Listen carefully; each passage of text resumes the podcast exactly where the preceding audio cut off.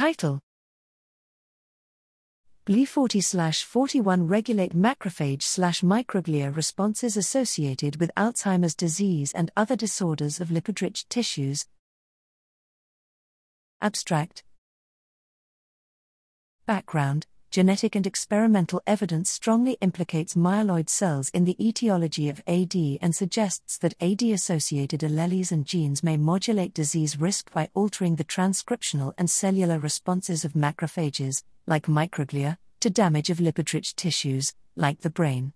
Specifically, recent single-cell/nucleus R N A sequencing (S C slash N R N A seq) studies identified a transcriptionally distinct state of subsets of macrophages in aging or degenerating brains, usually referred to as disease-associated microglia or D A M, and in other diseased lipid-rich tissues, for example, obese adipose tissue, fatty liver, and atherosclerotic plaques.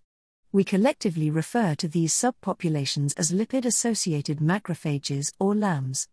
Importantly, this particular activation state is characterized by increased expression of genes involved in the phagocytic clearance of lipid-rich cellular debris, efferocytosis, including several A D risk genes.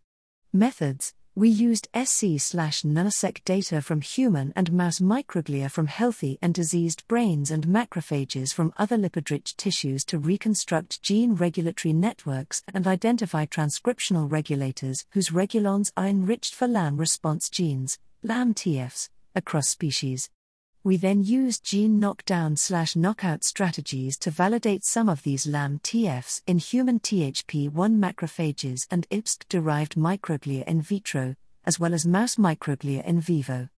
Results: we nominate eleven strong candidate LAM T Fs shared across human and mouse networks, B H L H E forty-one, H I F one A,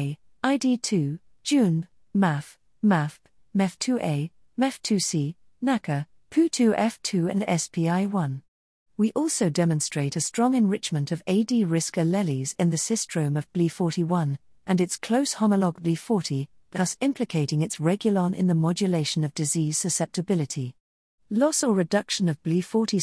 forty-one expression in human T H P one macrophages and I B S C-derived microglia, as well as loss of B H L H E forty-one in mouse microglia, led to increased expression of LAM response genes, specifically those involved in cholesterol clearance and lysosomal processing, with a concomitant increase in cholesterol efflux and storage, as well as lysosomal mass and degradative capacity.